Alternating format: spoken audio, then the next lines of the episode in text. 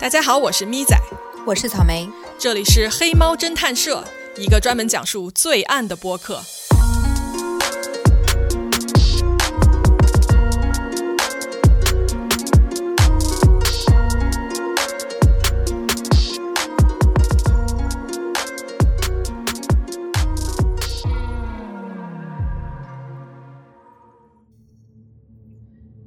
上一期我们聊到了这个连环杀手在哥伦比亚四处犯案，直到七年后，警察才有了第一个重大的发现。警方发现了什么呢？OK，其实，在一九九七年的时候啊，警方接到报警，在一个荒野发现了人的头骨。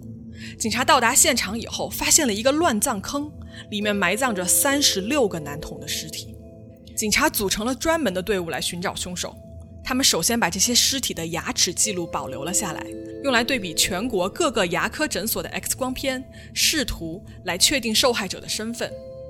但是啊，警方发现没有一个牙齿的记录是对得上的，因为这些被害的小孩都不是富裕家庭的孩子，他们的父母负担不起牙医的费用，所以也就没有留下任何的记录。这个时候呢，警方向哥伦比亚全国的警察局发出了求助。当各个城市的警方把信息集合起来的时候，他们的发现令所有人都不寒而栗。大量的男童失踪案在一时间全部涌现了出来，更多的大型乱葬坑也在哥伦比亚的各个城市被发现。这些乱葬坑全部位于甘蔗林的附近，而他们的被发现是因为收获的季节到了，甘蔗被收割，这些乱葬坑里的尸体才被人看到。一九九九年二月六日，在一个叫 Permira 的城市，发现了一个埋着数十具男童尸体的乱葬坑。但是与其他地点的乱葬坑不同的是，在这里，凶手留下了多达十三样的证据。都是些什么样的证据啊？警方发现的证据有一副眼镜儿、内裤、鞋子、酒瓶、刀片等等等等。为什么他会突然留下这么多证据呢？这也太大意了吧！对，很多连环杀手在多次犯罪并且没有被抓以后，就不会再非常小心翼翼了。这不是因为他们心中有一种想被抓到的冲动或者是什么，而是他们开始相信自己真的没有办法被找到。直到一九九九年，路易斯已经连续七年杀了一百多个人。而这就让他开始变得非常的自信了起来。所以，警方根据找到的这些证据，有了一些什么样的结论呢？警方啊，分析现场留下的鞋，发现了两件事儿：第一，凶手的身高在一米六四到一米七零之间；第二，鞋子的右脚脚跟部位被磨损的很严重，而脚掌的部位呢，却一点磨损的痕迹都没有。警方分析啊，这个人走路很有可能是右脚的脚跟着地。他的腿应该有很大的问题，走路的时候应该是一瘸一拐的。警方又通过现场留下的眼镜得知，凶手有一种非常罕见的眼部疾病，这种病只在中年男性的身上发病，并且年龄呢在四十到四十五岁以及五十五到六十岁之间最为常见。那我们是不是可以得出一个嫌疑人的侧写？这是一个身高一米六到一米七。戴着眼镜，而且腿脚有残疾的中年男性。另外，好像还有一个证据显示说，他的双臂和左腿上是有烧伤的。对，警察把这些特征全部加起来，开始对他们系统中登记了的恋童癖人员一一做比对。第一次的搜索出现了五千人，警察呢删去了对女孩有兴趣的人，结果就只剩下了一千五百人。而且根据眼睛疾病提供的线索，警方又淘汰了所有年龄在四十二岁以下的人，结果就只剩下了九十五个人。警方又根据身高进一步排查，以及加上鲁伊斯长期犯案的这些地点，最后只剩下二十五个嫌疑人。其实这么看，范围已经缩到很小了。那警方是不是可以开始抓人了呀？说起抓人啊，其实这些警察早就抓过他，而且不止一次。但是最后呢，都把人给放了。曾经有目击证人给警方提供证词，说在某个男孩失踪的最后片段，见过路易斯给男孩买糖，而且还带他离开。警方逮捕了路易斯，但是路易斯坚持说自己什么都没干。他说：“你看啊，我腿脚有残疾，而且那些提供线索的人肯定就是因为他们歧视我，那我肯定是受迫害的一方，我是冤枉的。”然后警察就因为这样就把他给放了。类似的事情出现过两次，最后路易斯都是无罪释放。但是这两次的被捕记录其实挺重要的，对吧？据我知道的，一是路易斯留下了自己的真名，这个真名帮助警方在后来进行了排查。另外呢，他两次被捕的地点和时间都能跟当时男童失踪案的时间和地点吻合。对，到这个时候啊，警方才真正锁定了嫌疑人。但是路易斯到处流窜，根本找不到人。警察找到了他的妹妹，妹妹说啊，我也不知道他在哪儿，但是呢，他有一个黑色的包放在我这儿，你们要不要看一看？警方打开包一看，里面的东西令人瞠目结舌。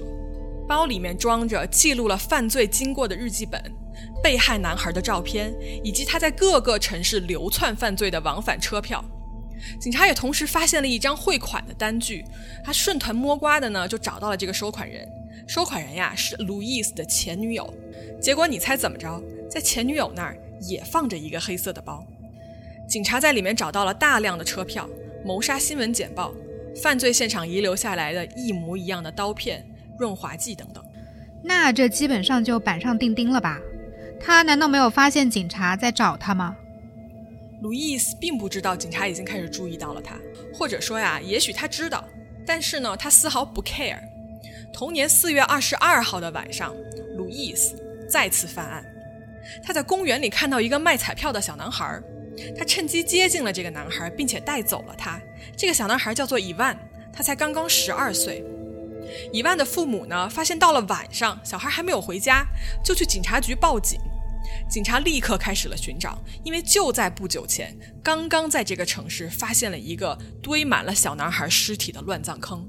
警察担心凶手再一次出手了。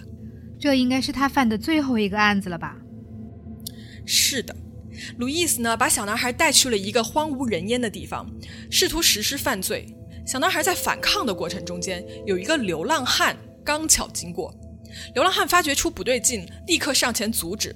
小男孩趁机疯狂地逃跑。他一直跑，一直跑，一直跑，看到了一家商店。他跑进去，告诉店员说有一个陌生的男人要强奸他。店员于是打电话报了警。警察和伊万的妈妈立刻驱车来到了店里。伊万告诉警察说，凶手一直追他，追到了这家店的附近。于是警察立刻开始了周边的搜索，可惜啊，这个时候天色已晚，搜索的难度也加大。警察找了半天也没有看到一个人影，他们就决定先把伊万跟他妈妈送回家。几个人坐在警车里，正在高速上往回开的时候，他们路过了一个中年男人，一瘸一拐地走在路上。伊万马上告诉警察说：“就是他，就是这个人，刚才试图强奸我。”警察立刻停车，逮捕了这个中年男人。被逮捕的路易斯非常冷静，他故技重施，希望这一次啊，警察也像之前那样，可以问他几句话就把他放了。他肯定是没有说出自己的真名的，而是编了一个假名字告诉警察。但是这一次，警察不会再上当了。他们对比了眼前的这个人，首先四十二岁的年龄符合之前的年龄范围，再者他的身高也是符合的，而且他戴眼镜。手臂上有烧伤的痕迹，而且他的腿脚有残疾。全国各地负责男童被杀案的警察在一起对比了手上的资料，非常确定他们抓到了对的人。但是，怎么样才能让路易斯放松警惕并且认罪呢？我们前面不是提到说这个嫌疑人有一种罕见的眼科疾病吗？为了证明犯罪现场留下的眼镜和路易斯的眼疾之间是有关系的。警察组织了一次针对整个监狱所有犯人的一个眼科检查，因为这个眼科检查很容易说谎的，所以警察干脆让所有的人都检查了一遍，为了防止被他发现和作弊。同时，在他做检查的时候，警察在他的监狱房间内进行了一个毛发的收集，拿去做了 DNA 比对，这个结果表示这与受害人身上找到的毛发是出自同一个人身上的。所以，到了一九九九年八月二十八日。路易斯第一次出庭，他以为自己的罪名是企图强奸未遂，并且他以为警察一直都不知道他真正的姓名是什么。但当法官让他起立的时候，法官叫了他的真名路易斯· Garavito。他惊讶地睁大了眼睛，而更让他惊讶的还在后面。法官告诉他：“你今天站在这里，不是因为企图强奸未遂而被起诉。你今天站在这儿，面临的指控是强奸并且谋杀一百一十八名男孩。”路易斯当场不认罪，他拒绝承认任何的指控。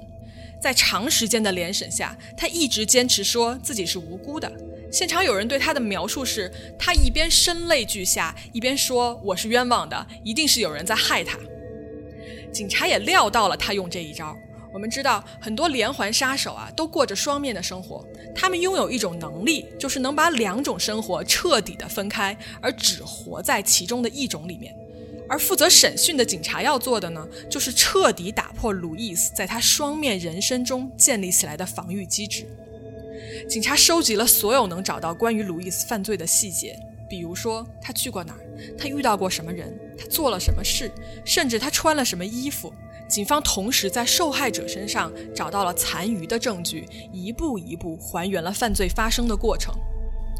在长达十八个小时的审讯过程中，警察对路易斯事无巨细地讲述和重复他每一宗案件的犯案过程，在各种细节中间反反复复，逼迫路易斯重新活在他曾经犯下的数百桩谋杀案的当下。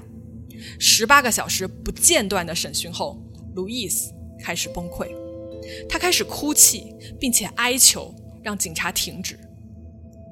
当他彻底冷静下来以后，路易斯交代并且承认了自己杀害掉一百四十七个男孩的罪行。但好像也有媒体的调查发现说，被害人的数量至少有一百七十二个人，甚至有的资料会显示说，受害人加起来有三百多个人。这也是为什么他会被称为有记录以来杀人最多的连环杀人凶手。